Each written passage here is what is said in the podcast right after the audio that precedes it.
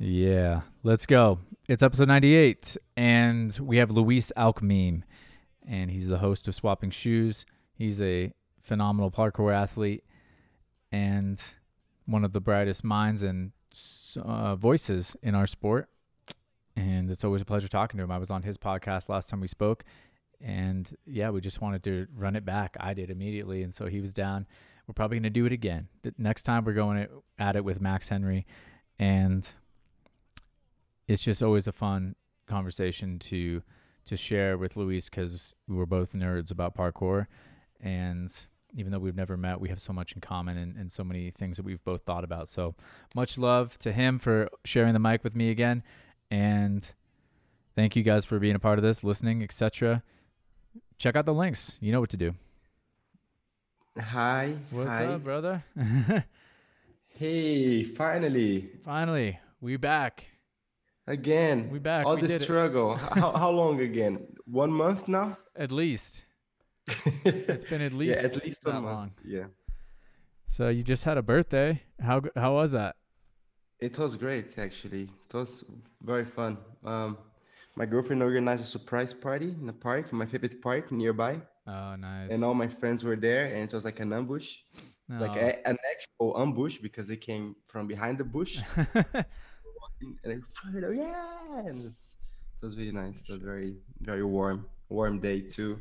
We're flipping, and then we had food in my favorite restaurant, and now I'm in the 30 club, 30s club. Welcome. Welcome to the 30s, my man. You're doing you're doing great. it's definitely I'm- like did it actually did it mean anything to you to change that number from 2 to 3? That first digit in your age? Yeah, I think so. I think I woke up that day like, and I had beard for the first time, with wrinkles. I was making all sorts of dad's noises, like. "Uh, uh." um, I don't know. So, I think I like it more than I was expecting. I I was afraid maybe when I was 25, if I ever thought about it, like, oh my God, one day I'm gonna be 30. It's not so far. I'm Mm. halfway from my 20s already.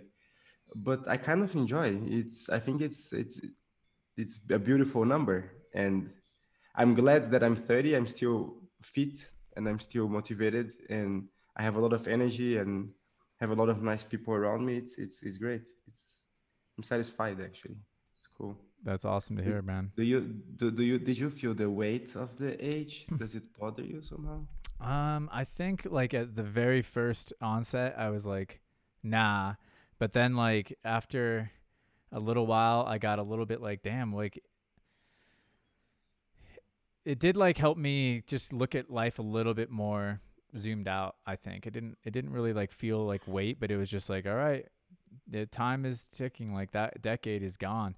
But also, as I've gotten older in the 30s, it's like really, you know, they say age is just a number, but it's also just like it's different generation to generation. What 30 meant in my mind when I was a kid, the 30 year olds I was like seeing when I was younger, it's not like the same thing anymore. You know what I mean?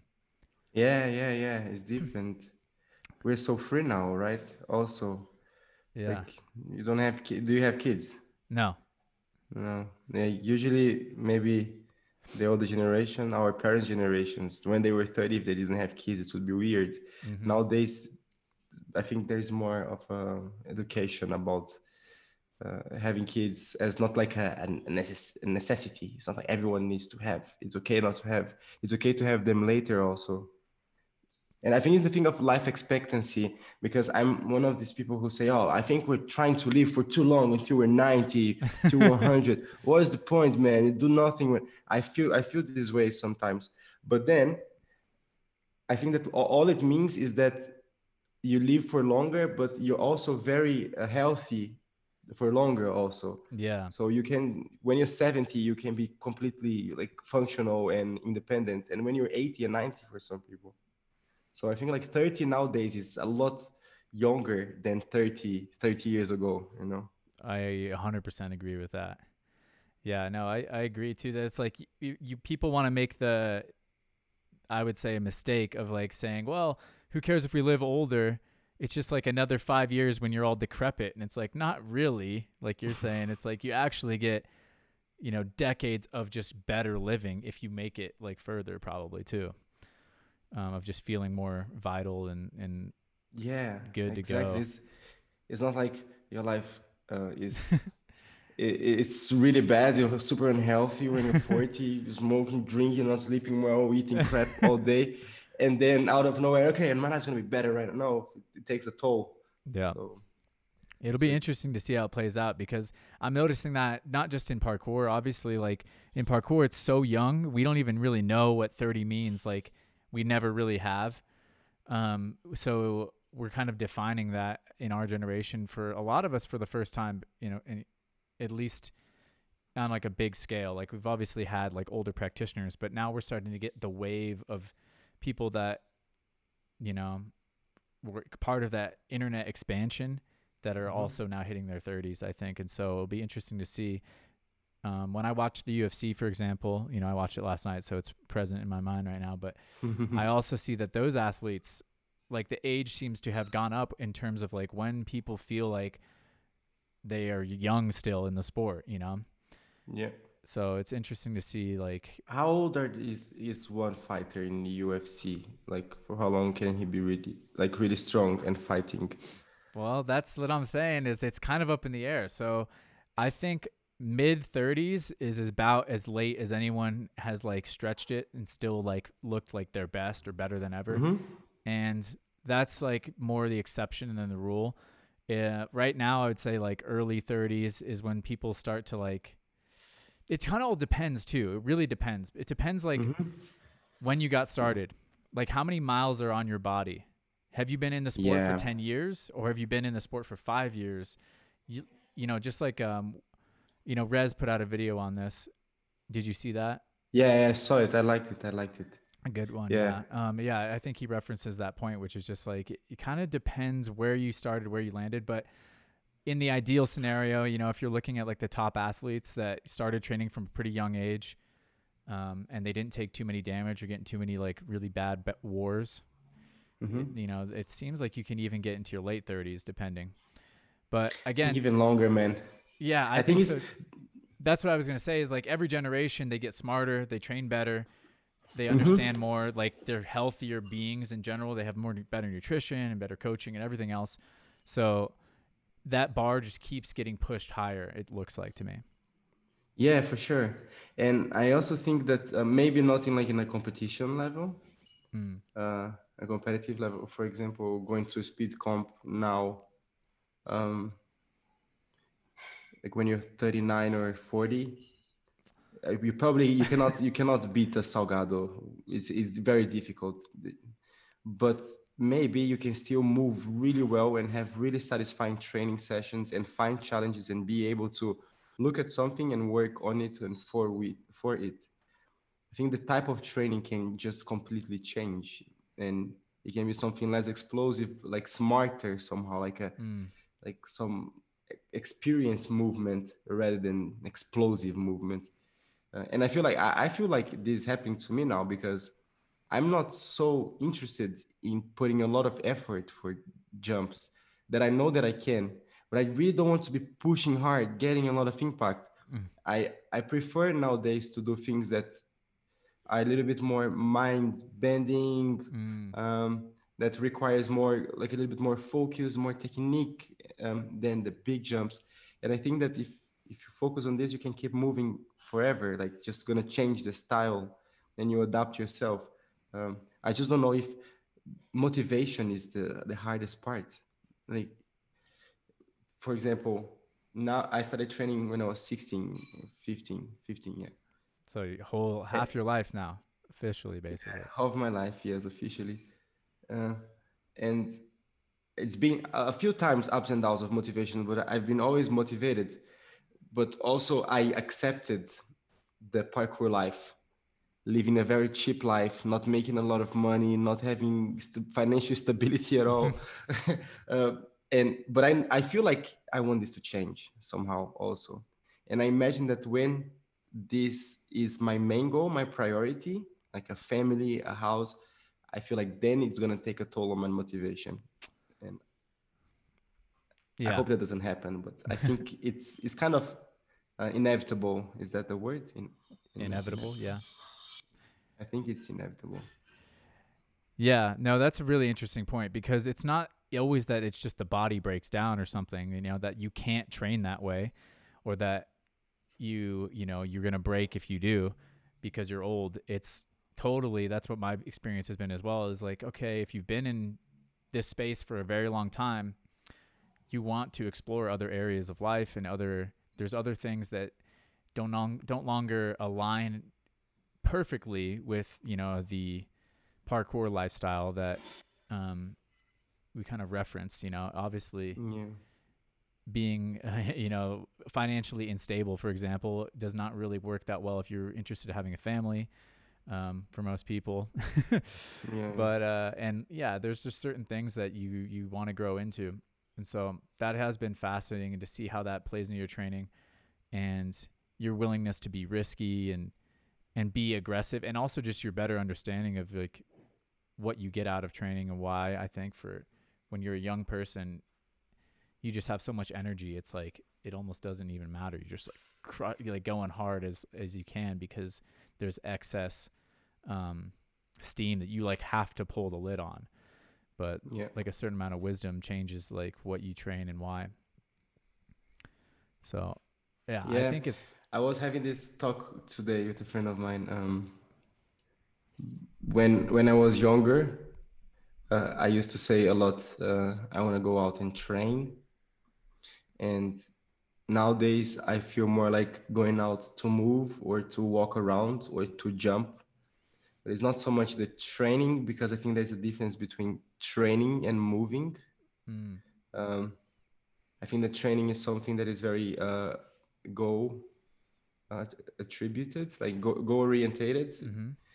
Uh, and nowadays, I don't feel like I have this many crazy goals of achieving crazy challenges and making amazing videos or going to competitions, being invited to events. Is not so much my motivation. I'm I'm more into just enjoying moving around, more of a uh, like a workout somehow, a good way of having fun and staying fit, doing something that I really enjoy, really love. And when I just say moving or just say jumping around, I feel this a big weight of, on get, getting away from my shoulders. And I feel like this is gonna happen more and more now uh, because I'm more and more worried. uh, I'm less and less worried about becoming a better athlete. I'm now m- more focused on just enjoying the the man because we're lucky. Imagine the amount of humans who don't have passion. It's like 95% of them, maybe 98, man.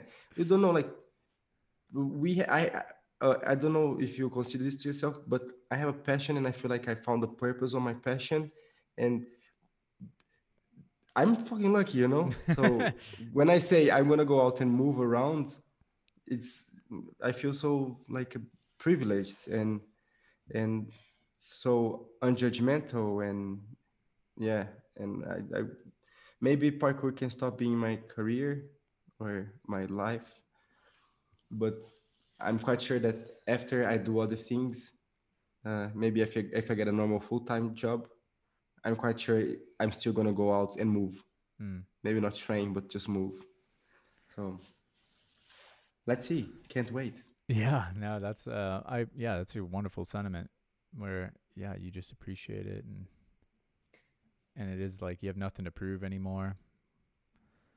yeah All that all yeah. that stuff kind of fades away. So I think that's amazing. What would you be doing? I have to, I'm curious. Like what do you see if you were to do like a if it's not your life? Do you have any ideas on that or is it not something you think about maybe? Mhm. i worked on a lot of, a lot of things during my 20s and my teenager years like i I worked a lot in hostels because my mom owns a small guest house so i worked for many many years in hostels and i worked in ha- restaurants also waitering like normal jobs and I gotta tell you, man, I loved being a waiter. That was fun. it was really cool. I really enjoyed it. You got double Of passion. of course it was weird because uh, no, also i was lucky because i was working like three times a week only in the evening so there was not a lot of load it was it was uh, just fun somehow it, it would never get let, uh, leave me too exhausted or take too much of my time so i, I really enjoyed it Yeah. um, but i think that now like i had a lot of ideas on things i would like to do i thought uh, but my main goal if i could choose like right now Luis, what would you want to do with your life now Mhm. I, I would say i want to go to university i Ah. really want to study man fuck i'm, I'm so upset with myself for like it's a regret is the biggest regret i have on my 20s is not um committing to study i guess Mm. but it's also not so much of a regret because when I made that decision of dropping out college or going to the easiest high school path, Mhm. um, that was the right decision Yeah. in that moment. And right now, my mind changed in life, and I had new experiences, and my interests changed, and I'm really into learning. And I would really like, I would love to go to university, but if I go to university, I would have to work to pay my life as a student again, Mm. and I would have to study. So parkour, bye bye. Yeah, because then you have yeah, it's two things. It's like it's not just you get to go. It's like you go and you have to work to pay for it. So Yeah. there's going to be some sacrifice there. And I also I would like to do something hard. I don't want. I, I Ah. would like to do something not only like um. Uh, I love philosophy, history. I, lo- I love the um, humanities, Oh yeah. socials, but I think I would like to do something more um, uh, scientific. Oh, interesting. Like a like a math science or like um, what kind of Uh, I don't know, like physics? neuro- neuroscience. Neuroscience. Ooh, oh, imagine being a neuroscientist. How cool! studying that brain. Imagine being a neuroscientist. scientist. Hey, what do you do for a living? Oh, I'm a neuroscientist. You- I don't know if I could. understand. Yeah. Yeah. you don't know anyone, right? I don't. I mean, I I knew one person in college that was, was that was their path. You know, they were on that trajectory. I don't know if they f- completed it or not, but that's where they were going. But I don't know anyone. Yeah, that is a neuroscientist right now. It is crazy that there's just like people out there doing that, and uh, I have no idea what they like really know that I don't know. You know they speak a whole different language. They can like understand the brain. Uh, that probably influences how they can think and experience life in so many different ways. Yeah. But If I parkour- consider that you and I might also be neuroscientists in a way because we've studied the you know certainly there's there's things we've got out of our training that would map onto that that field Yeah. I think I think it can be very analogical. There's a lot of things. It's just they they would have different terms and research ways, but probably they haven't experienced such so many uh, different levels of of feelings and uh, of reactions and brain activity, and we we've been there first person, and we had to battle it in a lot of different ways, like fear or control or balance or uh, socializing or creativity, controlling aggression, self aggression, uh, Mm. feeling satisfied about something, feeling frustrated. And we know we've been through all these sentiments um, without without having to learn the name of the hormones and what is the neurotransmitter that's Yeah. and what's the proteins needed for this shit and stuff uh, and Well, that's that's almost worrisome to me because it's like I don't really care about the hormone name, or like I want to know like how it works. I want to understand how it works. I don't need to. Well, it's not that you don't need to, maybe. But do you ever think about this? Like your education. I think it's really great, by the way, that you didn't go. Like you said, that's the right decision. Because I went to school and like, again, for me, right decision. But at the same time, I didn't know what I wanted to even study, so I just studied whatever was in front of me and that looked good and you know it was kind of What was it- that? it's still helpful Um, I went to the journalism schools. My degree is in journalism technically, but it's it's uh, it through the creative advertising tract, which was it was That's very, a very good. good, Huh? uh, degree. That's a really good degree, and relates a little bit to what you do. You, you work with marketing. Yeah. Yeah, no, it's definitely helped me um, be valuable in a way to society and to to help like because everyone kind of needs that. So it's given me an option to work in a field that I'm interested in instead of having to like um, only do one thing. I can like work wherever it's I have my interest, you know. So Mhm. that's been helpful and, and cool because I have like graphic design skills and things. Um, and it was really helpful because I knew in that program that I have a different set of values that I was never going to be like a real marketer the way that like they are training you to be or a graphic what is it just an ad agency person like the the track that you were supposed to kind of go from there was be hired by some kind of ad agency or intern and work your way up to being like creative director like you Yeah. know, f- directing the commercials and the campaigns and the print ads for these various companies.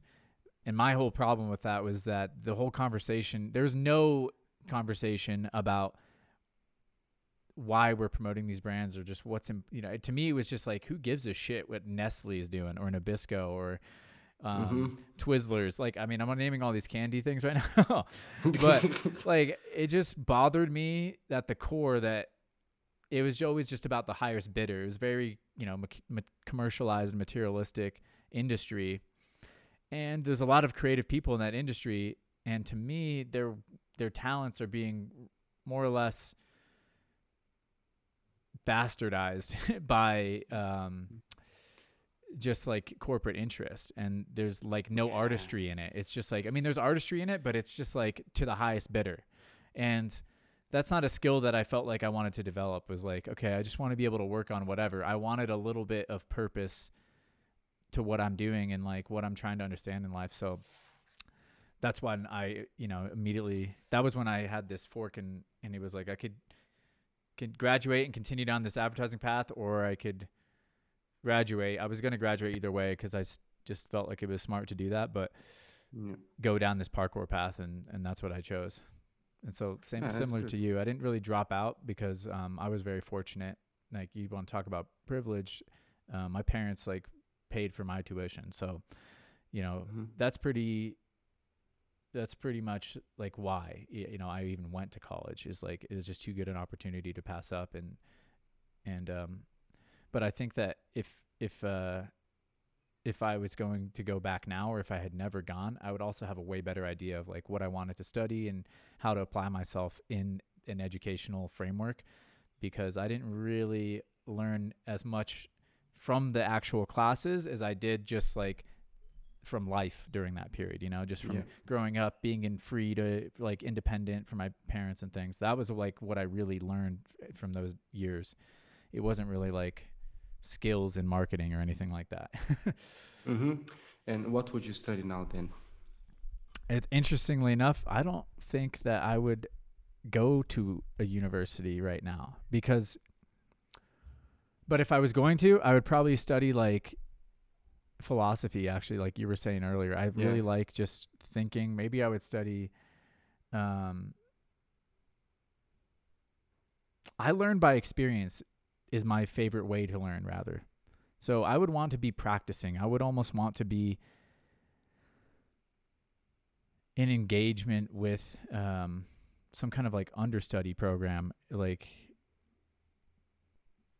I don't know what that would look like in philosophy, but Like, like sociology is, what is, is cool, for example. yeah, maybe. And it's something you can really put in practice every day, and you Mhm. can learn in practice too. Yeah, I like I like a lot of subjects. Psychology. I'm yeah, I love psychology, I'm man. still yeah. interested in like spirituality, but that's partly because of my interest in psychology and like how people think Mhm. and evolve. Yeah. Now you were saying about uh, first about the, the journalism and marketing, and I I hate this world of marketing. It's horrible. but he, well, here's the thing that I love so much about, for example, neuroscience or about Mm. learning in general. yes. When when you when you um, like when you understand marketing and when you understand how people's brains work, you understand how why marketing people do things the way they do. Mhm. You probably study this, and it's horrible.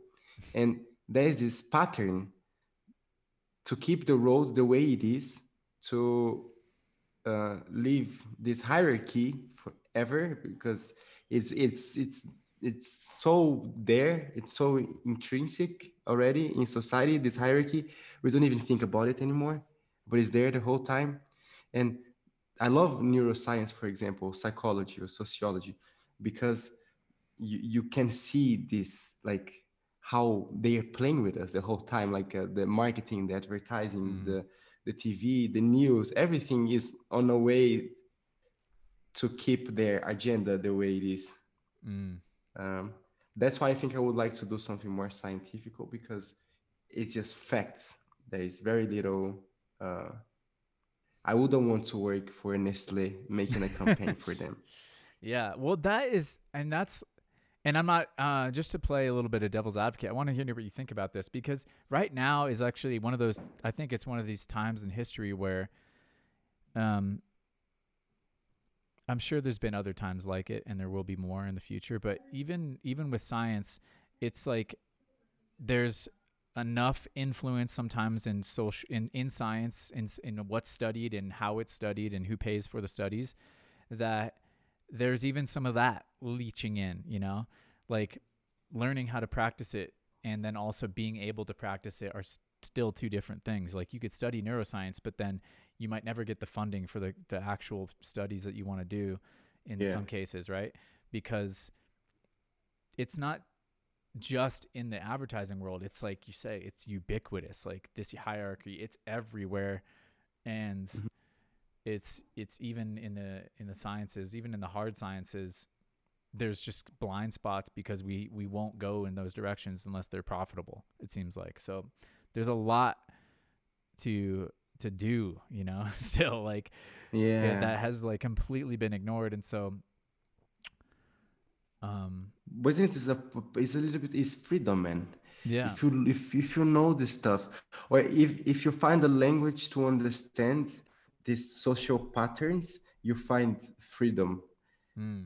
if you understand it, like it, the language can be like spiritualism for example or can be parkour movement um, or it can be science or literature but if you find a, a way to understand the roads and understand the patterns can be can be of course can make you overthink a lot because you you understand you like you know the reasons why things work like that.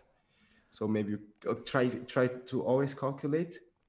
But on the other hand i think it's uh it's also very freeing. You you, you know there is no like you you find you, you have a open horizon Mm-hmm. forever because you understand things I think, I think learning is freedom it's more than anything else Yeah.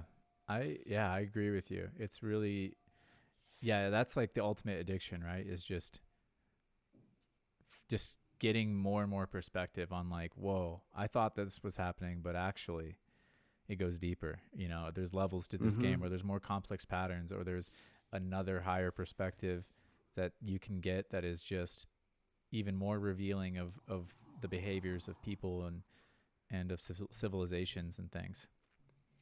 Um, have you found any like models of of how you like to rel- like think about life or society that you really resonate with? Ooh. I don't know. I gotta tell you that I think that capitalism works, but inequality is fucked. if if if capitalism would work with equality, it would be quite perfect. But poverty is fucked.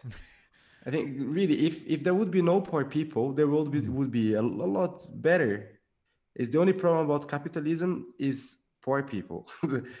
yeah, this except from that it's quite nice you know you it's uh it's they say the saying is it's the best or excuse me, it's the worst system out there for government except for all the other ones that we've tried, right? That's what people say about capitalism, which I think is the fairest way to put it. yeah I think I think it works, but it's just man, it's just um, the uh, there's enough resource, resources in the world, enough knowledge that we don't need to live in inequality. Yeah. Uh, I don't. We we know the problems. Like we we can understand why um, someone uh, does like I, I understand why I didn't do university, and I like I, I will not blame this only in the the, the road because I'm, I was also very lucky. Like I could have studied if I wanted to, Mm-hmm. uh, if I really really wanted to. Nothing was stopping me so much, but I I was I didn't also have the whole support like the like a, a home that I grew up my whole life, Mm. um, parents that could pay for my study. Um, but I had everything else. I had health. I had uh, interest, time. You know, but I understand why I didn't study, and people know why uh, poor people don't go to university. Why don't they fix it? You know, uh, we know why people get uh, addicted to drugs, for example. Mm-hmm. Why don't we work to fix it? Or, or there, there, we know why there's homeless people, but why are we cre- doing other things like I don't know, creating um, the headphones without cables? Is that uh, no really? Is this more important than than everyone living in a better world? Mm. all of this inequality, capitalism, yes, yes. But if capitalism only works because of inequalities, then capitalism, no, no. Yeah. Yeah, I think like I don't know what you think about it. Do you have a do you have, do you have thoughts about why we do it or like what how it would look if it um changed to be a little bit more supportive of you know, just like not having people, not accepting people in poverty, not accepting certain inequalities or injustices. I don't know, man. I have no idea. I imagine sometimes. Do, do we need? Uh, how is the name of the the chess? Uh, in the game of chess, the the small ones, The pawns. The pawns. I think we need pawns and the pawns. Yeah, pawns. And uh, if everyone has access to education and to uh, resources, then the the status and the power of the queen and the king and the bishop would decrease they would be less important so and we need people who will be cleaners people who will do the dirty job Yeah. so i imagine that this this can be one of the reasons Yeah, it's interesting. We but maybe not people well i, I no I, what came to mind for me there was like it's just like people do want that they they do they want there's like really negative things that you can see in that which is like some people want to literally they want to be able to say like oh i'm better than than that or that person Mhm. You know that that is how they feel safe that is how they feel uh, validated maybe and and obviously nobody wants to do like certain jobs that are just gross but they become even more gross and less shared as like society has gotten into a a, a place where we solve a lot of problems but we also create you know Mhm. It's sort of on the backs of uh like of the pawns like you're saying. And and once you're in that power position yeah you don't want to get taken down to pawn level. And yeah. so th- there's always like well if you pawn and you get to the other side of the chessboard you get to be a queen but chances are you're not getting there. You know what i mean? Like so they kind of like dangle that carrot and like society's working. And like I, th- I agree with you that it's basically the best system that we've got so far. We just got to improve upon it one thing that i found that i really like even though it doesn't really get, offer a solution yet but there's a theory called spiral dynamics that's super interesting that uh, goes into like ego development of people and societies.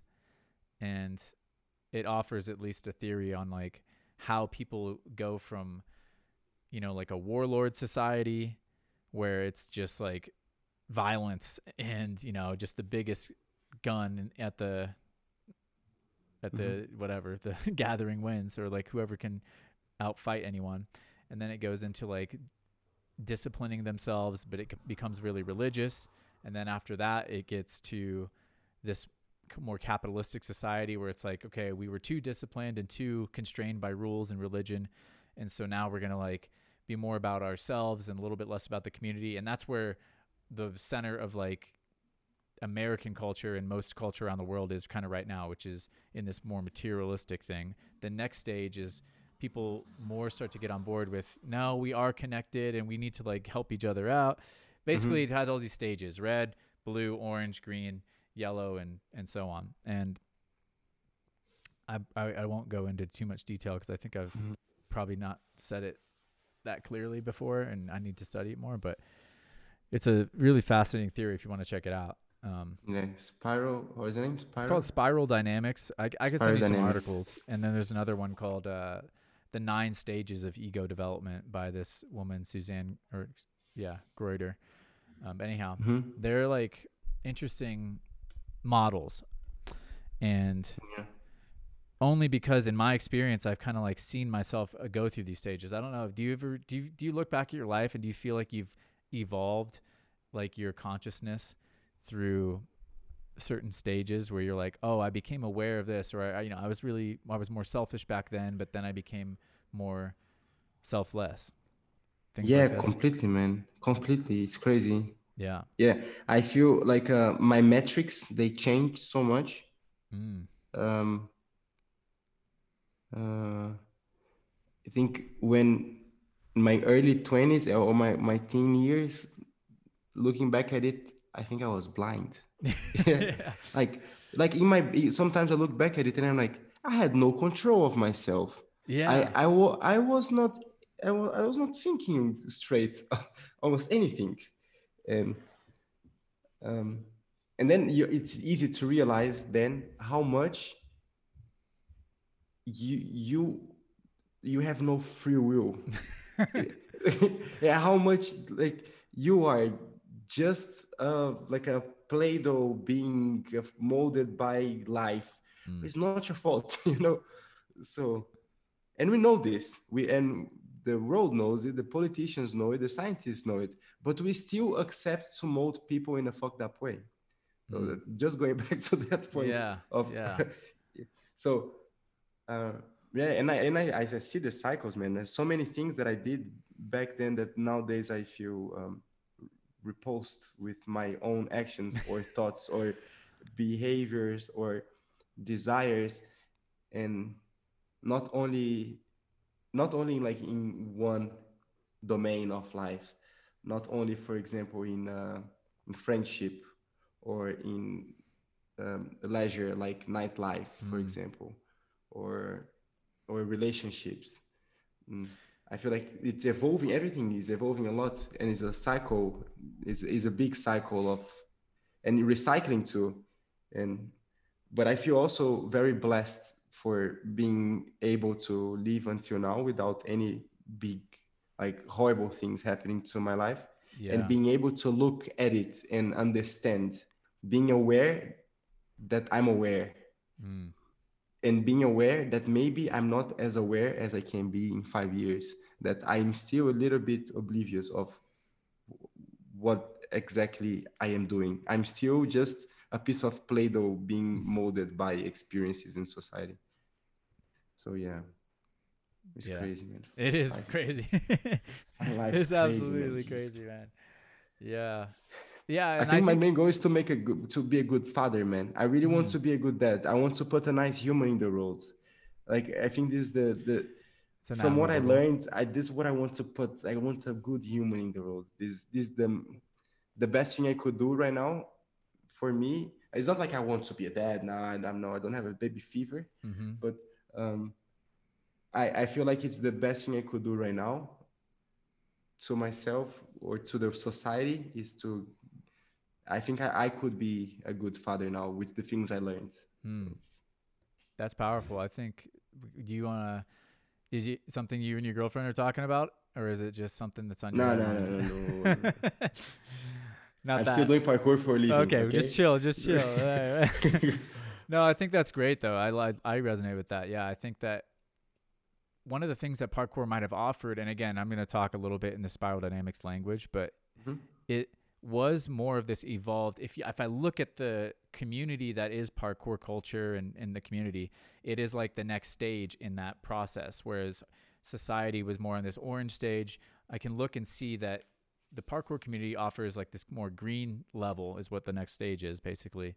Um, it's just more community based. It's more, it has more values and, and looks more at the, uh, not more values, I guess, but different values that are more in line with the environment, protecting the environment, and you know helping each other out rather than just being like money based. You know, there was always such a sort of taboo around making money in parkour because um, one of the things about this theory is like you, you actually do want to integrate all these phases. Like you want to understand and and and be able to practice capitalism where it's necessary and things Mhm. like that, but you don't want to be out of balance and abuse it. Um, and you also don't want to be like so against it that you don't even understand it. You know, if if you if you're hating or shaming on capitalism, then or any of these stages, you would be basically uh, not integrating that part of it. And and do you know what I'm saying there? Yeah, yeah, yeah. So interestingly enough, I just think that yeah, it's it's parkour and and um, there's many other communities and things, but there's starting to be these little examples of different communities and cultures that are trying to live differently and trying to look at things a little bit more um, from a better perspective. And at the same time, we're going to have to integrate some of these older things. And I think this there's a theory that you know this is why people like Jordan Peterson, for example, has like this big presence in the in the global sphere right now is because he offers a good way to look at how to integrate some of those older stages. And he also gets a lot of pushback because he's looking kind of back, you know, at the older stages, um, or the younger stages, you could say, or the less evolved ones, whatever. Does that make sense? Yeah, yeah. So, But like, if, if, you, but if he's helping to you- look back, Yeah. you understand better the future. the Exactly. present. And so you look at like someone like a Tony Robbins or whatever, he's like super orange, but he's like a really healthy expression of it. Um, he's like very just like go, you know, like, Mhm. and but then like you think about who knows? I don't know. I mean, I'm trying to think of like even parkour examples of like um, someone. You know, I don't know if you've been listening. To, I don't want to put Ilabaca on the spot, but I put I listened to Il- Daniel Ilabaca's podcast with Flynn Disney. Mhm. I needed another one. Did you listen to those? I didn't listen to this one. No. Um, well, I won't even spoil anything for you because I think it's worth re-listen before I even try to dissect and, and Yeah. integrate that. But it's you know he's another one of our heroes in the in this community, but he maybe even started to see a different level of, of perspective outside of the community, which drew him kind of away from parkour, but still further into his own path. And I think he speaks a little bit about that in that episode, like not directly, but um, it's just super interesting because be, because of uh, I think the people that are kind of drawn into parkour, they're they're in my view there seems to be a lot of readiness and even eagerness to gain that awareness and keep going with with whatever um, took them from the mainstream society into something that they felt was a little bit higher higher purpose or something or higher Yeah. perspective and then that doesn't necessarily end in in that in that one jump you know Yeah, yeah, yeah. It's very like-minded people. It's not like I don't believe so much that uh, it's like the chicken and the egg thing. I don't. I don't believe that parkour made people be no yeah i mean the way they are. Mhm. I feel like people chose parkour because they have uh, similarities Mhm. in their personality, and that's why it's, um, the community has this special view. But do, do you do you do you think that the community actually has uh, is actually really special? what do Like, you it- mean Like like Kie Willis, Kie Willis was saying, you know. yeah well we talked about it it- in our it- last episode too Yeah, but, but do you think do you think it, it is the co- the community, not the sport? Do you think the community is Mm. special compared to other ones? I have I I have my my my my opinion about this. Okay. I think it is, but um, I don't think it is that advanced. I think there's a lot that can be worked on. I think we're still a bunch of teenagers. Yeah. many things. Yeah, I, I was gonna say yes and no. I want to hear yours. Do you want to hear mine first, or you you want to tell? No, you say first. Okay. What I was what I thought about was no. Here's no. Here's why no. I think people ultimately there's like people that are like the community that we see in parkour. There's communities that are just they have the same qualities in different Mhm. sports or different characteristics. Like we we t- we check a lot of the same boxes as probably lots of other communities do. Mhm. Um, but we definitely c- can check our boxes in a unique way.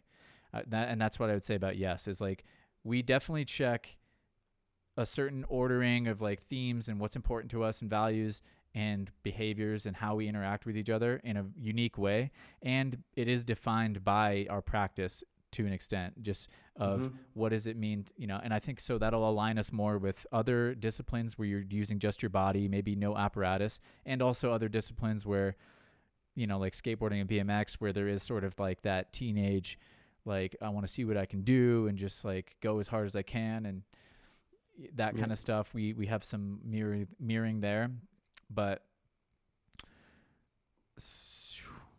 like I, I agree with you as well that like something like like, that's what one of the things that I really enjoy about watching MMA and, and fighting is I think that their culture is also special. Um, I just think to be able to fight is a uniquely defining characteristic of any community, and so wrestling and jujitsu, and then ultimately MMA, I think offers something to the psyche and to the type of person it creates that at least interests me more than than other sports. Um, Yeah. And I think that we we have some of the same boxes checked because for whatever reason I just have always viewed parkour as sort of a martial art even though it has nothing to do with combat really. Yeah, me too, for sure. Yeah. For me, it's way closer to martial art than to athletics or gymnast gymnastics. Um, okay, yeah, I agree with you. This this about this uh, way of uh, checking the boxes. Mhm. Just give me a second. I'm gonna turn on the light and and Yeah, get some water. Okay. Yeah, So- yeah. Let's all take a water break. If you're at home, get some water. Maybe a sip of coffee. Maybe a kombucha. What else do you got? Got popcorn? Pop a kernel right now.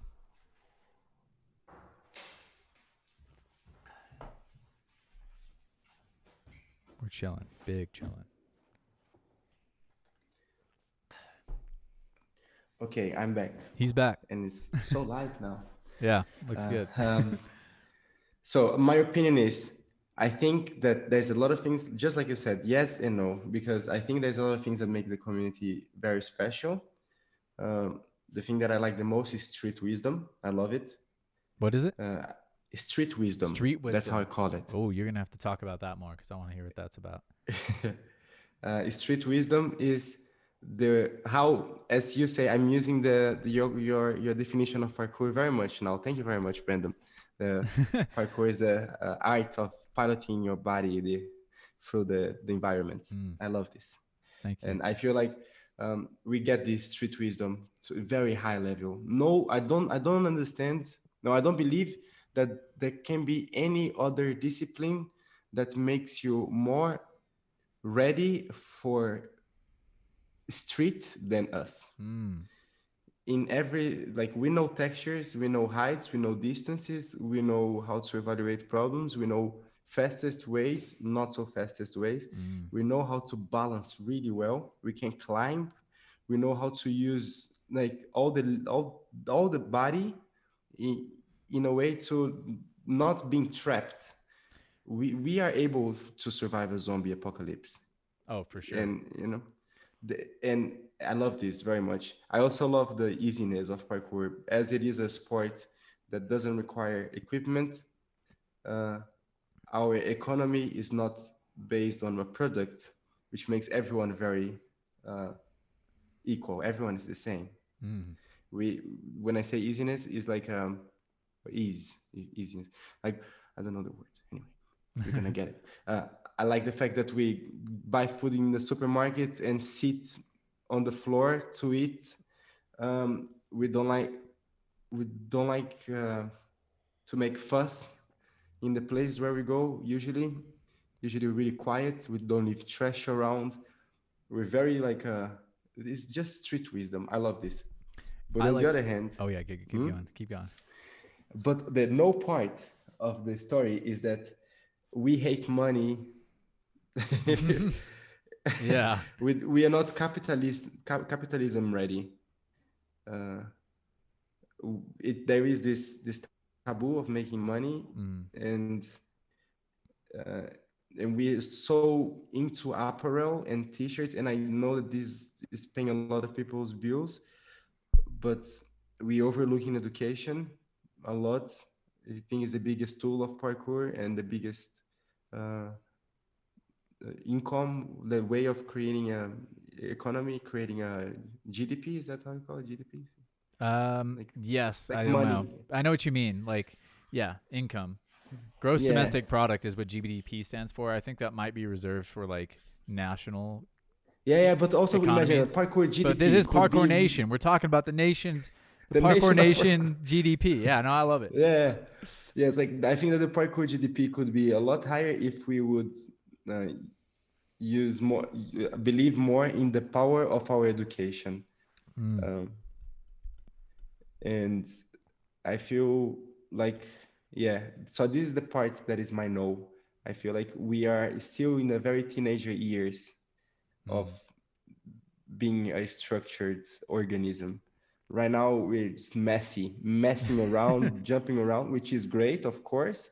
But I want, I wanted to be able to only do parkour for living in a comfortable way without having to worry how I'm gonna pay my my rent next month. You know, Yeah, without having to rely on commercial work. So, um, except from that, yes, we are. I think we're quite special. But I love the way you point out the street wisdom. I like to use the word tactical when I think about those things. And I think, yeah, there's extreme tactical awareness that you get in, in like urban environments, especially for any zombie apocalypse scenario. And even just knowing people's behaviors. Like, you know, you can sense when security might be coming or like what's the likelihood of anyone seeing you up here and having a problem with it and you know depending on your training styles obviously but that's also dependent on the location of that you, where you are and things and and sometimes uh, you know even what you look like and and all that so we definitely have some street wisdom it's super cool i like that And I like, I like people say, oh man, parkour's. You people keep saying that you do parkour this this old way, the old school way of doing parkour for being efficient and to be ready. So using parkour as a as a tool to be strong, to be useful. And but how many times in your life have you used parkour actually? How many times was was it useful? It, was it useful? And I gotta tell you, it's a lot of times, man. yeah A lot of times. We just don't talk about it. But for example, the other day there was an old man going down Chaos, my favorite spot. He was taking this big cardboard cardboard box to the trash. And he had to go through these stairs with this big cardboard box, uh, older man. And like for for me it was so simple to move it, Yeah. move around the, the walls of chaos with the box, you know yeah just to put it on the trash. but for him, it was a, it's a struggle.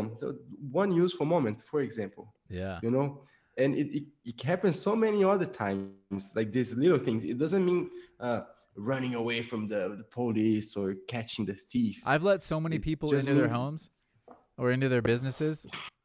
Maybe not so many, but I've definitely done it like at least six or seven times where someone is locked out of their apartment in my apartment complex. I had to like climb up and get their window propped open and climb in.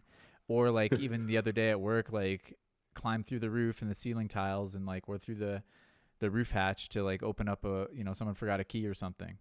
And it's like the difference between paying like two hundred dollars for a locksmith and or you know just being able to do the skills so yeah, i love that it's practical and I like where you're going with the education because ultimately, if at least for a while there be a huge boom for the GDP where everyone kind of understands that this is worth having, and then you know you might arrive at a society where everyone's pretty goddamn nimble, you know, after like you know a couple of decades of that education, and it's just kind of inherent. You wouldn't really need the education anymore. It's like part of the fabric of societies that people are generally healthier, more agile I'm sure there'd be outliers still, but it'd be interesting Yeah. to see what the human race would look like if people were just everyone was just a little bit more like on the level. They like you know they could do their at least their arms reach um, jumps.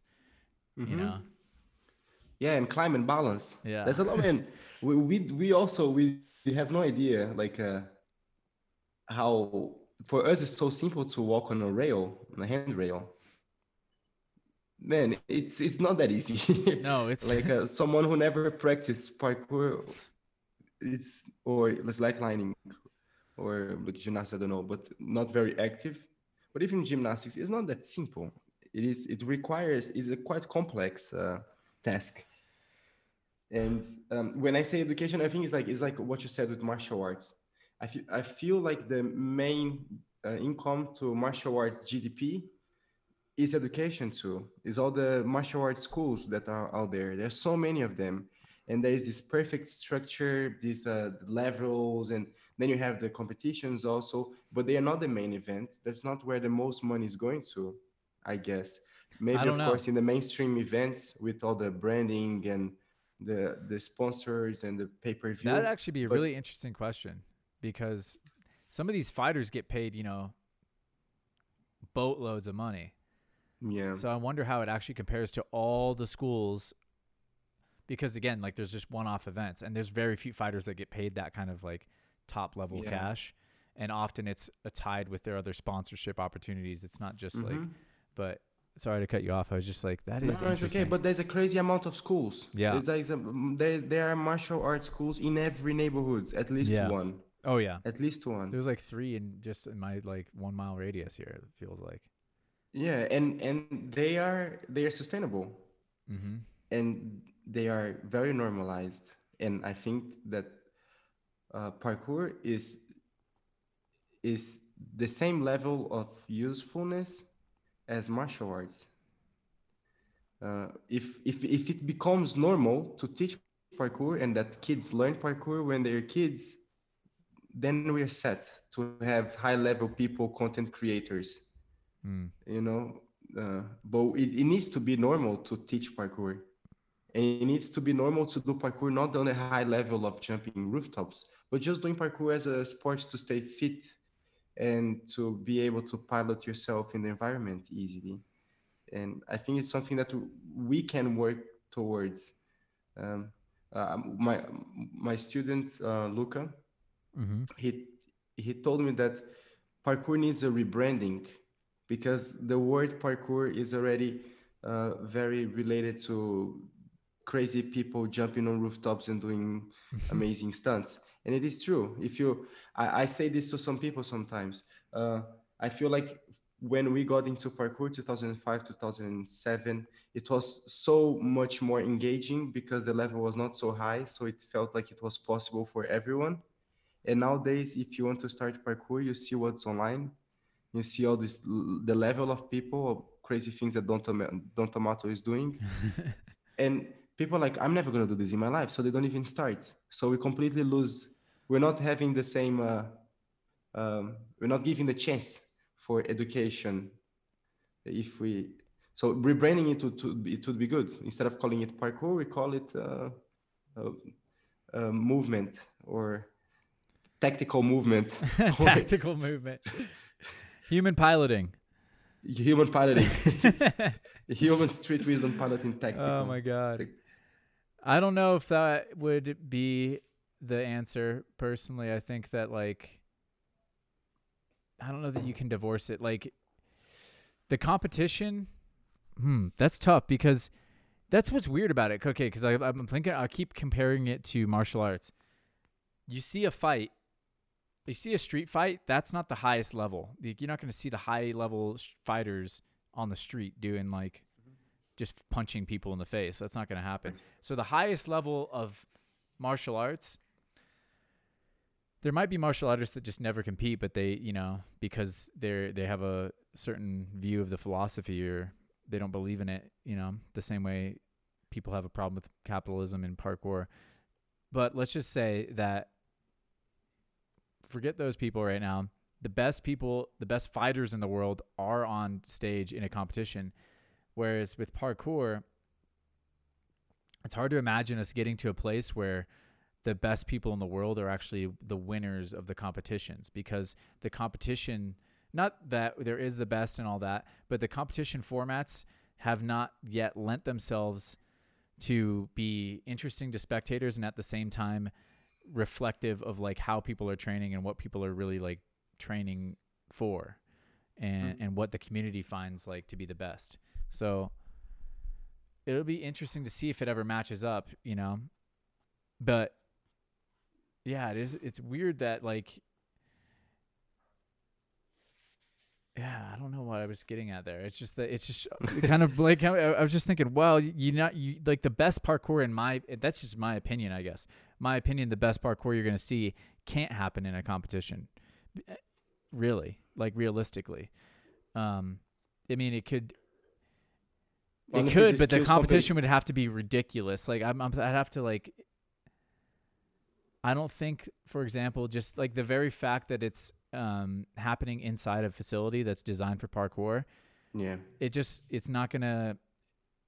It's never gonna like kind of measure to the same level as what people will do on the streets, and so it's just interesting that we are limited in that way unless we take the competitions to a level that it just doesn't seem feasible in my head, where you know you have some kind of like Ninja Warrior esque challenge series of challenges or something but mm-hmm. it's like on the streets you know people talk about that all the time over water or something would be really cool yeah and, and street even, skills competition i think is the is, is the, the could be the most yeah. accurate yeah and we, not we, with preset challenges yeah challenges that people make on the spot like um, you just walk around the city uh, with all the competitors and one say okay this is the challenge poof mm. and the others have to do it and because also you have to be good in all these different styles. Yeah, no, I agreed. Like I'm, I think about like um, the King of the Roof series. That Storror kind of like did something similar in their la- one of their recent videos where they have like a, they have to do this, this, and this challenge, mm-hmm. but yeah. like to do them fastest. That's an interesting format.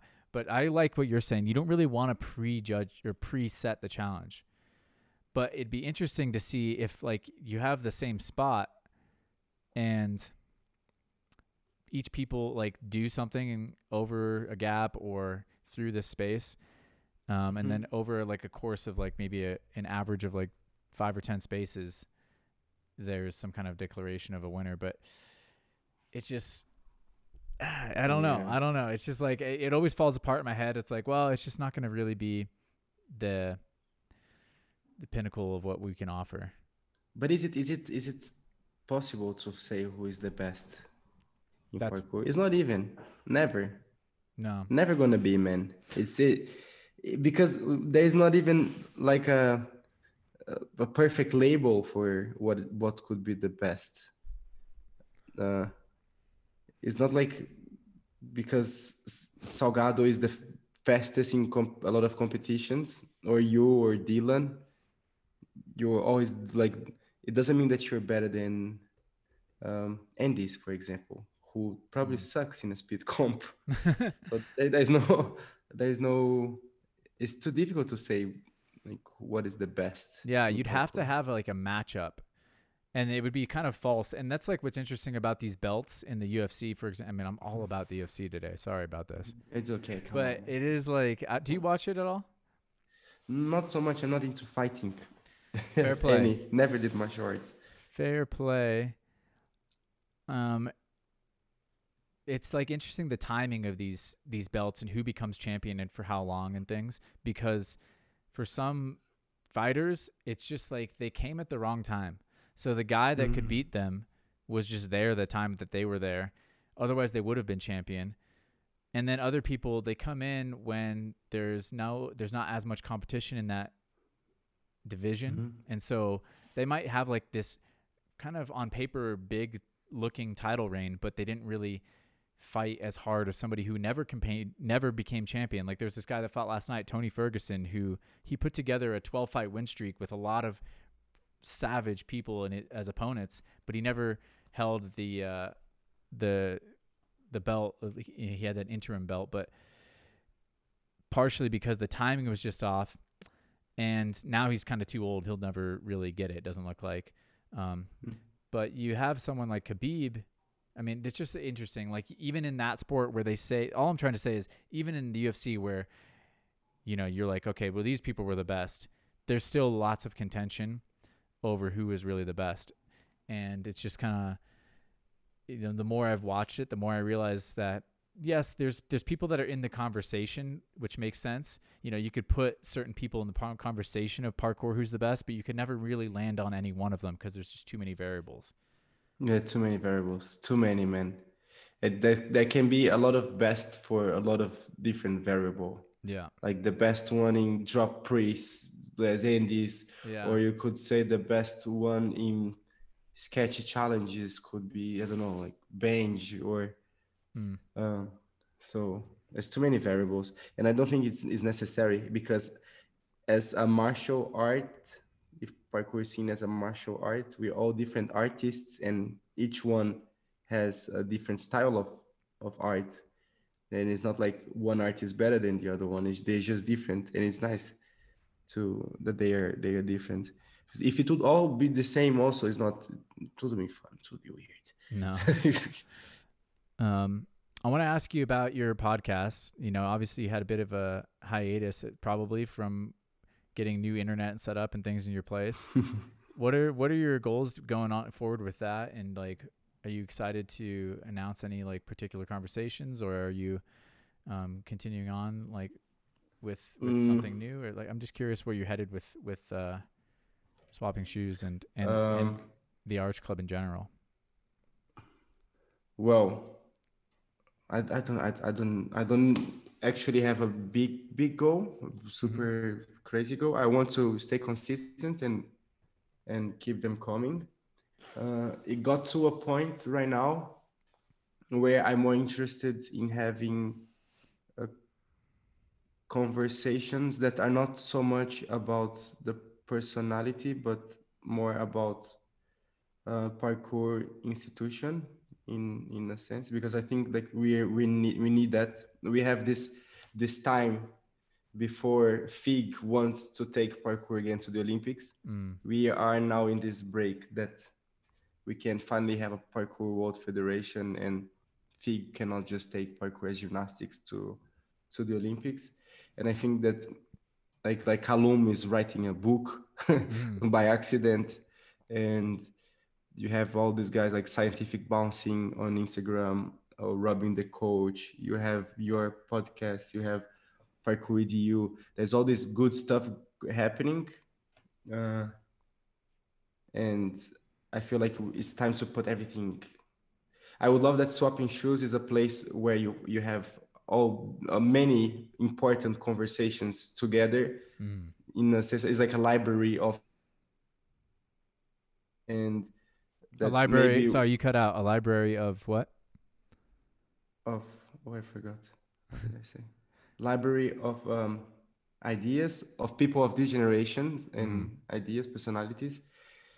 And it would be good if the arch club and swapping shoes are, are helping or contributing in any way that we finally have a parkour earth uh, like a, this big federation this strong one um, that we create something a, strong institution for the next generation to have like more structure for their practice or if they want to follow parkour as a career that they have like at least someone looking out for them.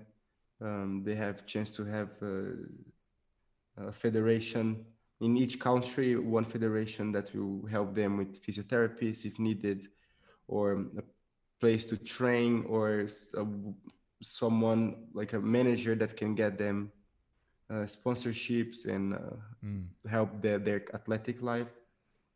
So I feel like I would love that swapping shoes is a platform that we can discuss these ideas to make parkour like a, a strong institution for for for those who need.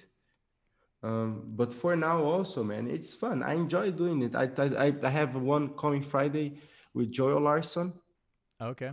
from Kipa. Yeah. It was nice. Completely different generation. He's 19. He's Oh yeah. fucking sick. yeah. Super active. Um, and yeah, I'm just gonna. It's always a little bit uh, on the spot. Like I see someone on Instagram, I'm like, oh, maybe I can invite this person to the shoes. Cool. Yeah. Uh, and yeah, I don't know. I, and the Arch Club, I also think it's that's what is the goal of Arch Club is to create this hub of culture and community and uh, a place filled with education, no content, good information, and uh, I would love to have swapping shoes the series on on YouTube also Oh yeah. like a 10 episode series that I would go to like to Denver. You live in Denver now, right? I do. I go to Denver, hang out with you for a day, train. In the meanwhile, we're talking like a podcast, like a so, but still training with uh, Kyle, for example, filming and same type of format of meeting someone of the community, but together with movement and Mm. video. That would be lovely. Yeah, I love that idea. And yeah but there's a lot of things in the in the oven that we want to create like a big event. I really want to organize a skill competition street in Mm. lisbon uh, but first with preset challenges but maybe one day without preset challenges. Yeah. um, and maybe work towards a gym. I don't know. Let, let's see. I have this this year is the year that i'm deciding if i'm going to keep going on parkour as a career or if i will like just take it as a hobby and get a day job and stuff. Mm. but it- the, but on the meantime i'm really i'm really motivated like on doing the things i'm doing the projects i'm doing now. I'm also making a video for a few months already that was supposed to come out yesterday on my birthday. But uh, it didn't because life too many things going on. I, I could not go film pretty much. I Uh, trained but i could not go film because the the video is not uh, like a normal training video it's what is it? it's more uh, Special. Well, wait. I don't want to. Mm, I, I don't think I want to tell yet. okay. Okay. Okay. um, it's not. It's not. It's not. Nothing. Don't take it personally, okay, Brandon. Okay. It's, it's it's just because I don't want to say something and then it doesn't happen. Yeah. Sure. You know.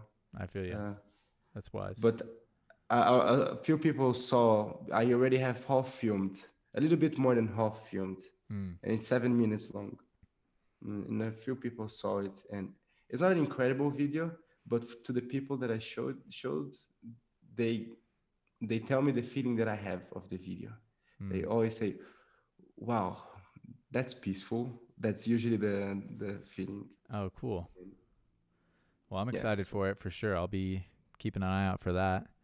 So swapping shoes, video classes, and uh, helping parkour become a more structured sport. That's my plan for my thirties, around in the sun. Hell yeah.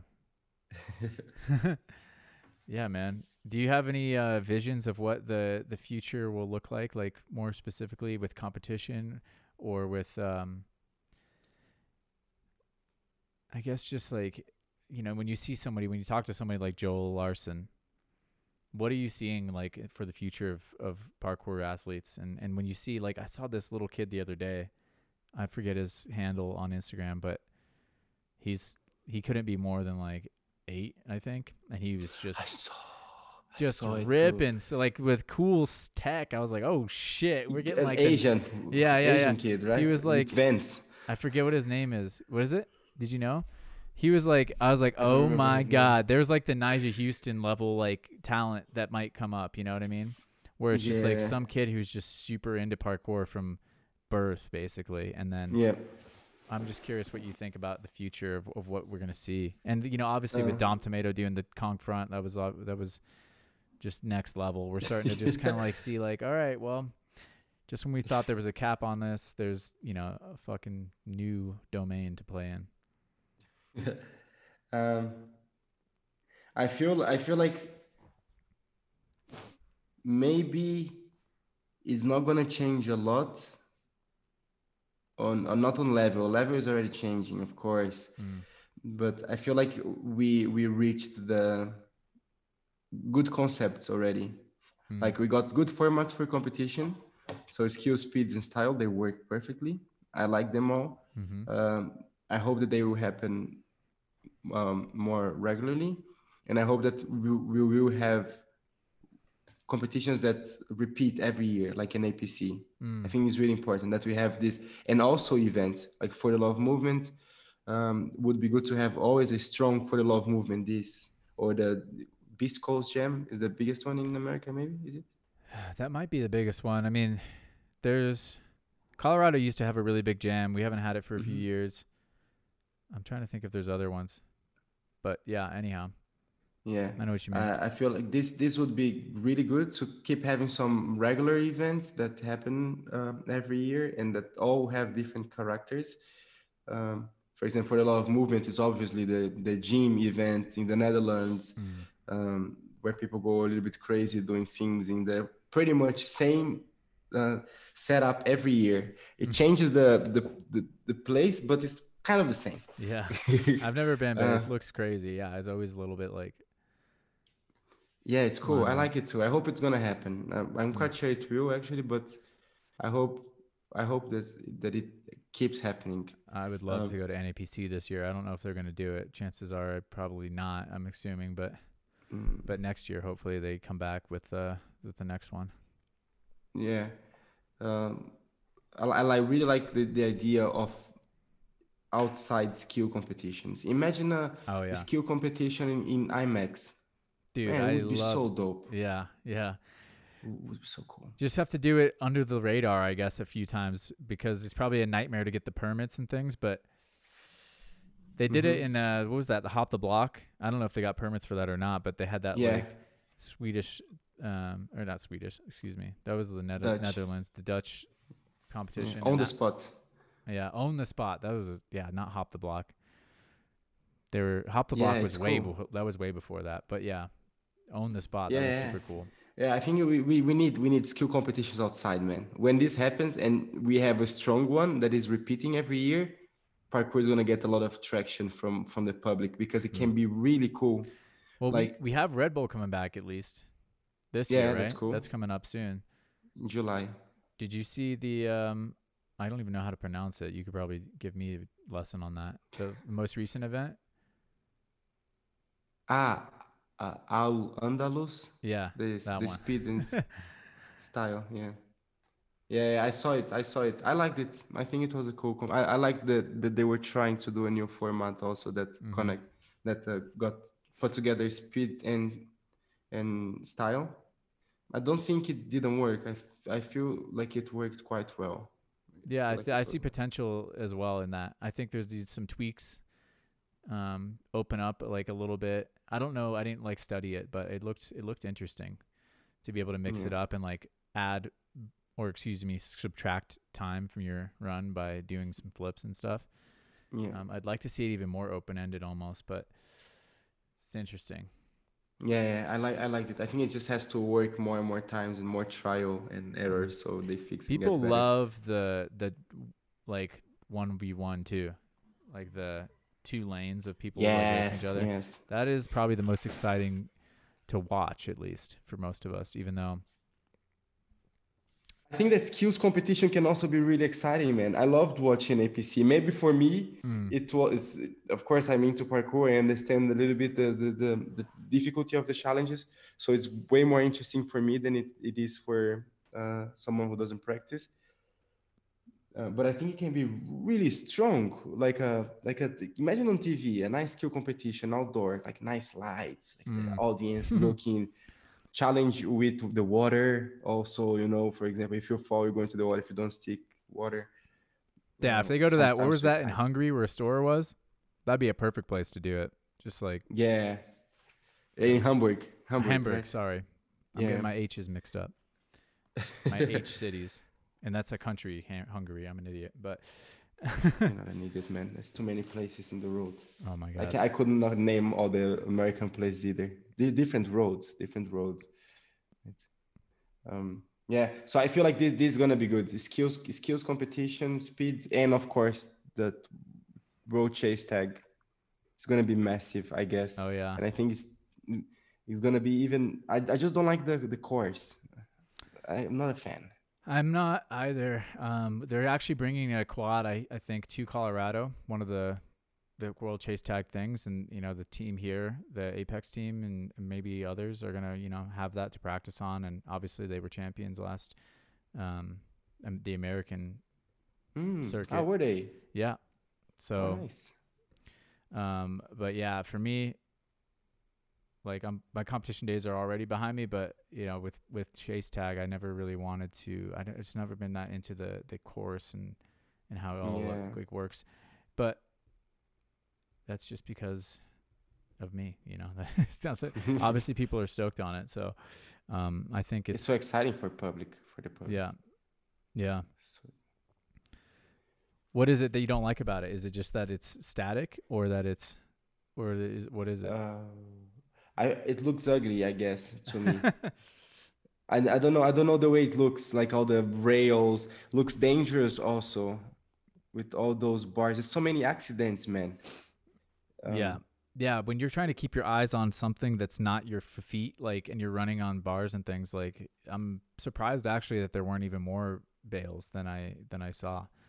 Yeah. It's very But I feel like imagine if it is if it is uh, even safer obstacle uh, setup, then people can push the level of running and moving around even to, to even higher, you know, hmm, because they can put more parkour technique, they can run faster, then they can do even nicer things to the eyes. Uh, but I also understand the difficulties because if you put, uh, for example, solid objects, then when you're filming, you cannot see behind. There's a lot of blind spots. Also, if you're running, if, if you're taking part of the competition, mhm. Mm, so it's, it's, it's a difficult uh, concept. But yeah, I, I, I like to watch it, but I I, I don't want to do it. You know, I I did I did one um, Oh, tag competition last year nice. in uh, but the TV one, and it was very different because they have all these different formats of uh, tag games. It's not only the the obstacle race. Oh, really? Is yeah, they had uh, for example, uh, we're running against a, a motorcycle. okay. yeah, it was really cool. It's like the catch, the the Ashigaru guys. They're always there. Oh, okay. They they already have six, five. oh, wait, I five or saw six some. seasons. I saw some of that. Yeah, I saw some of that um floating around. Yeah, and it's cool. They have all these different format for uh, formats of competitions, and everything is tag, and I like that. Did they? I like the idea of having different stages, like Super Yeah, Smash Bros. awesome. So it's like you're playing on this level instead of this one. So you might have Mhm. like you have you know if it evolves that way, I think that'd be even more interesting. I like the idea of it kind of being like, oh, they're on the whatever, and Yeah. this guy's really good at that. He's uh, he's good at Turtle Land or whatever it is. Like I don't know what they would Mhm. call it, but um, yeah, we'll see, man. I'm really excited. I'm just happy to What do you think is gonna happen with what the next and with the parkour road community in the next? Like, how do you feel? Do you have like a idea on how it will look like in 2050? 2050? No, I have Yeah. no clue. That's way too far out. Come on, 29 years, years, is not I that think. much. What? 29 years. 29 years. It's only, you know, almost my entire life. Um, I I really don't know what in 2050. pff, I mean, I think it's as likely that parkour is not even a word that anyone ever says, and no one does.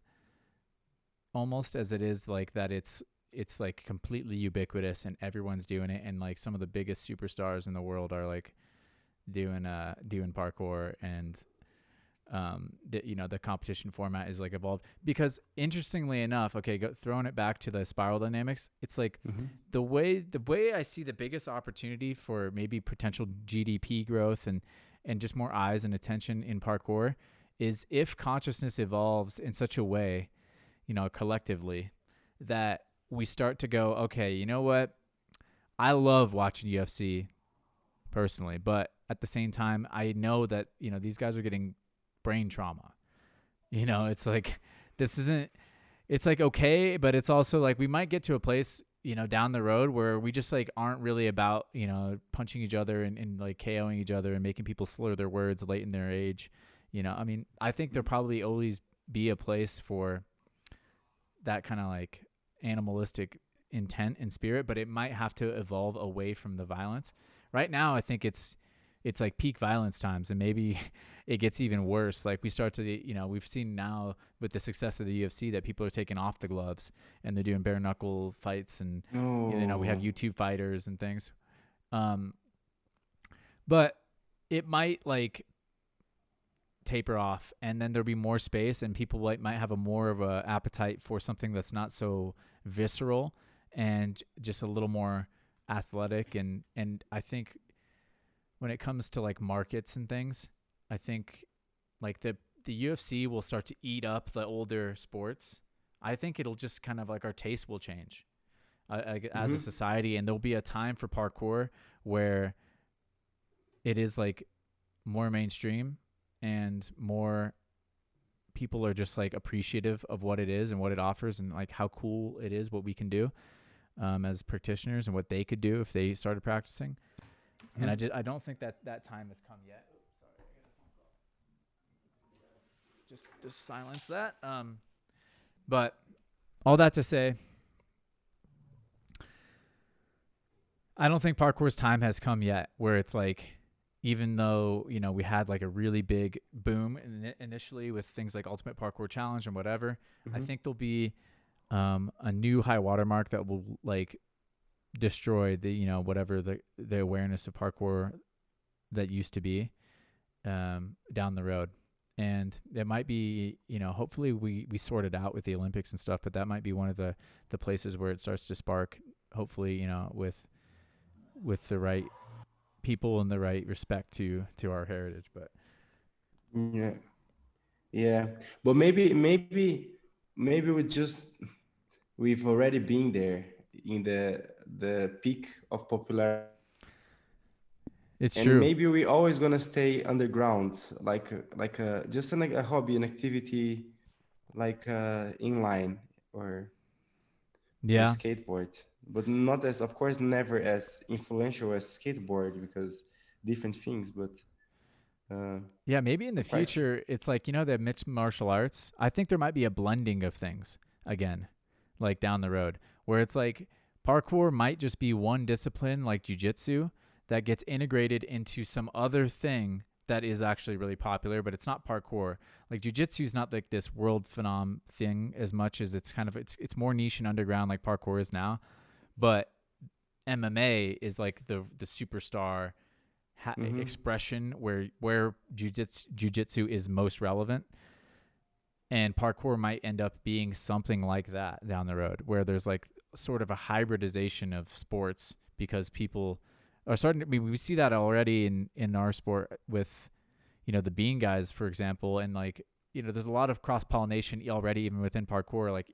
Ilabaca, we mentioned earlier, is in in line. I used to skateboard. Kie Willis used to skate, and we see some mixing of that. And so maybe the future extreme athlete or whatever that person is is gonna have to be like a beast on a mountain bike and a skateboard and a yeah. and a BMX bike and do parkour and pogo stick. Hopefully not, but like like I could see that being like I could see parkour being a fundamental practice inherent in like some new hybrid sport that has like that that superstar or that next level whatever. Yeah, but can we this the rebranding that I was talking about? That's the rebranding. the rebranding. But then it wouldn't be parkour. It would be it'd be parkour plus some other shit. Yeah, but like like movement, you know, like Ido movement. Oh yeah. You know the Ido. If Maybe if- parkour absorbs all of those. Yeah, exactly. Parkour absorbs that too, and it has more like a, a functional training CrossFit type of Yeah. uh, market. we just eat it up. We eat up Yeah. CrossFit. We eat up Ido. we eat up gymnastics. We eat up like I think they have more structure to eat us now. I think they actually they do it already, like Ninja Warrior, for example. Oh And- man. Yeah. We will we'll have to David Goliath this one, I guess. I don't know what we're gonna do, but Yeah, but I I feel like this idea of being a bubble, a fundamental in a in a hybrid connection of many disciplines. I think that's that's what, already what it is. mm, Parkour is already um, it has already the movement, the Ido star, style. You have uh, things from capoeira and gymnastics and the free running style. You have climbing elements from uh, climbing. Uh, you have athletics things, and it, it is already broad discipline mm. in, on, in my opinion. Um, but I think that maybe a rebranding could help a lot, uh, just to make it more accessible, you know. Yeah. Well, Because it, it, get ju- on it, it. it, it can sound quite lame to a few people. Like, what you gonna do? Oh, I'm gonna go and train some parkour. that is a big problem with us marketing wise like my marketing brain now turning on it's like you can't just say like i have to go do parkour you have to do it you have to practice it you have to train it Yeah, you can't just be like oh we're doing this we're playing I most things are skating. We're like- not skating. we're not skating. for example. but soccer is like that you play soccer you don't But You don't- soccer is soccer. Soccer soccer. but Yeah. like if you go to the gym, you go training. If you tell anyone like I'm gonna go training, um, usually is already going to the gym to be fit and like aesthetically or just well-being. Parkour, if you say go training, like, uh, we we can just say moving or jumping around. You know. okay i'll start saying it if you do Yeah, I'll yeah, say yeah. moving and Uh, jumping we are, around. We'll start the rebranding. You know, I I'm trained in this. This is my field of study, as we talked about. So I'll get on it. Hopefully, I can come up with some solutions. But Cool. yeah, do please, please, please do this. Uh, and uh, also, Kalum uh, is also very interested in the flings idea for a name of the practitioner, mm, what is it? and I'm already I'm already putting it also in my vocabulary, in my day-to-day life. What is I'm Flynn's idea? I haven't heard shoes. this yet. It's a parkourist. Parkourist. Ooh. Okay. What is It's- what it's is nice, what your it? opinion on it, or what is Callum's like? Why do you guys like it? Uh, I, I don't even know. I, I like it because it it's good. It's Okay. it, it's it's it's got the name right there. It's parkour, and you do it, so it's ist. so Yeah. parkourist. Yeah. Is it parkourista? Is it masculine, feminine? economist. Is there masculine feminine relationship? Is there parkourista and parkourist? Is it like two? Uh, no, Or it's universal, man. Universal, okay. We are gender um, you know, Neutral. neutral. Okay, cool, Yeah. cool. I like Um, it. Um, I think it's. I think it's. A, it's a good term. Fling's idea. Also because parkour people, in my opinion, they're closer to artists than to athletes. So parkour athlete, no, it just doesn't work. I, I never liked it. okay, well, yeah, I'd say your biggest competition right now is free runner. Then, as in, in terms of like what sounds good, even though it maybe not be the right word. Yeah, I just don't think that is the right word. Mm. because um, as as the bubble of a hybrid movement sports, free running is a sub Yeah, discipline inside of the parkour.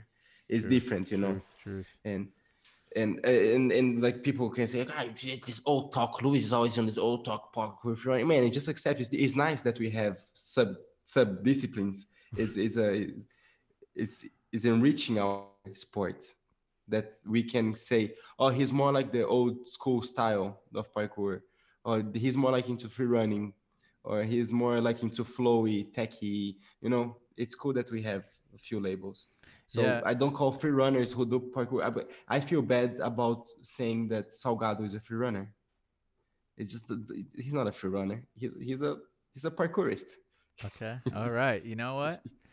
I got to think on this one. Max was telling me about it. Max Henry, he wanted to talk with us on our last episode, or this episode actually, but he's out of Oh. town, so he couldn't really join us. But maybe we'll do another one with him if you're down. Okay. And um, he was talking about, I think maybe he was referencing this because he was talking about climbing has all those dip- sub disciplines as well. So you can be a climber is super broad, Mm-hmm. but you can be like a mountaineer or an alpinist or a, a boulderer or like a sport climber or a traditional climber. And there's all these Mhm. little like delineations of it. And so, Yeah, also dancers. I use this uh, on talking to Robin, the coach. Uh, a dancer is a dancer, right? Mhm. And a dancer usually has specialty in one uh, type of dance, like uh, the b-boy, for example, Yeah. or uh, jazz dancer, contemporary dancer. And, but inside of the dancing world, there's all these different possibilities of or types of of dancing, and it's cool to have different labels, different names. And a dancer doesn't have to stick to only one. He can do different dances according to the job or the situation. It's Mm. cool too. It's the same thing with parkour. Uh, you don't have to be only a free runner or only the purist. you know, you you're a parkourist, and you can practice all these different types of things inside of the the the, the bubble of movement. So uh, yeah, I, I like the idea of just like leaving the difference there. You know, understanding the difference. You don't have to pick which one is correct. There's no good or bad, right and wrong. Mm. Um, it, but they're different, and it's good that they're different. That we have all these possibilities. I agree. I don't know if it's as catchy as we need it to be. I don't know. It's three syllables. marketing it's a Three, it's three mind, syllables right now. You know, I'm just kidding, but like, it's gonna be. It could be trouble. Could be trouble having three. You might want to try to knock it down to two. Um, Parkist, yeah, coolest. coolest. Ooh, there you go. That's what. See, even if it's parkourist, we're gonna shorten it. On the streets, we're gonna shorten to coolest. Yo, I'm that coolest. Air, Huh? PKer. PKer. I thought about that actually in my head. Yeah, it's funny that you said that. I was like PK, but if we like, I'll play with it. We'll play with it. PKist. PK. PKist? Peakist. Peakist. that sounds like a tumor, man. Yeah, that's trouble. Um, all right. Well, you'll have to tell us in the comments if you guys watch this.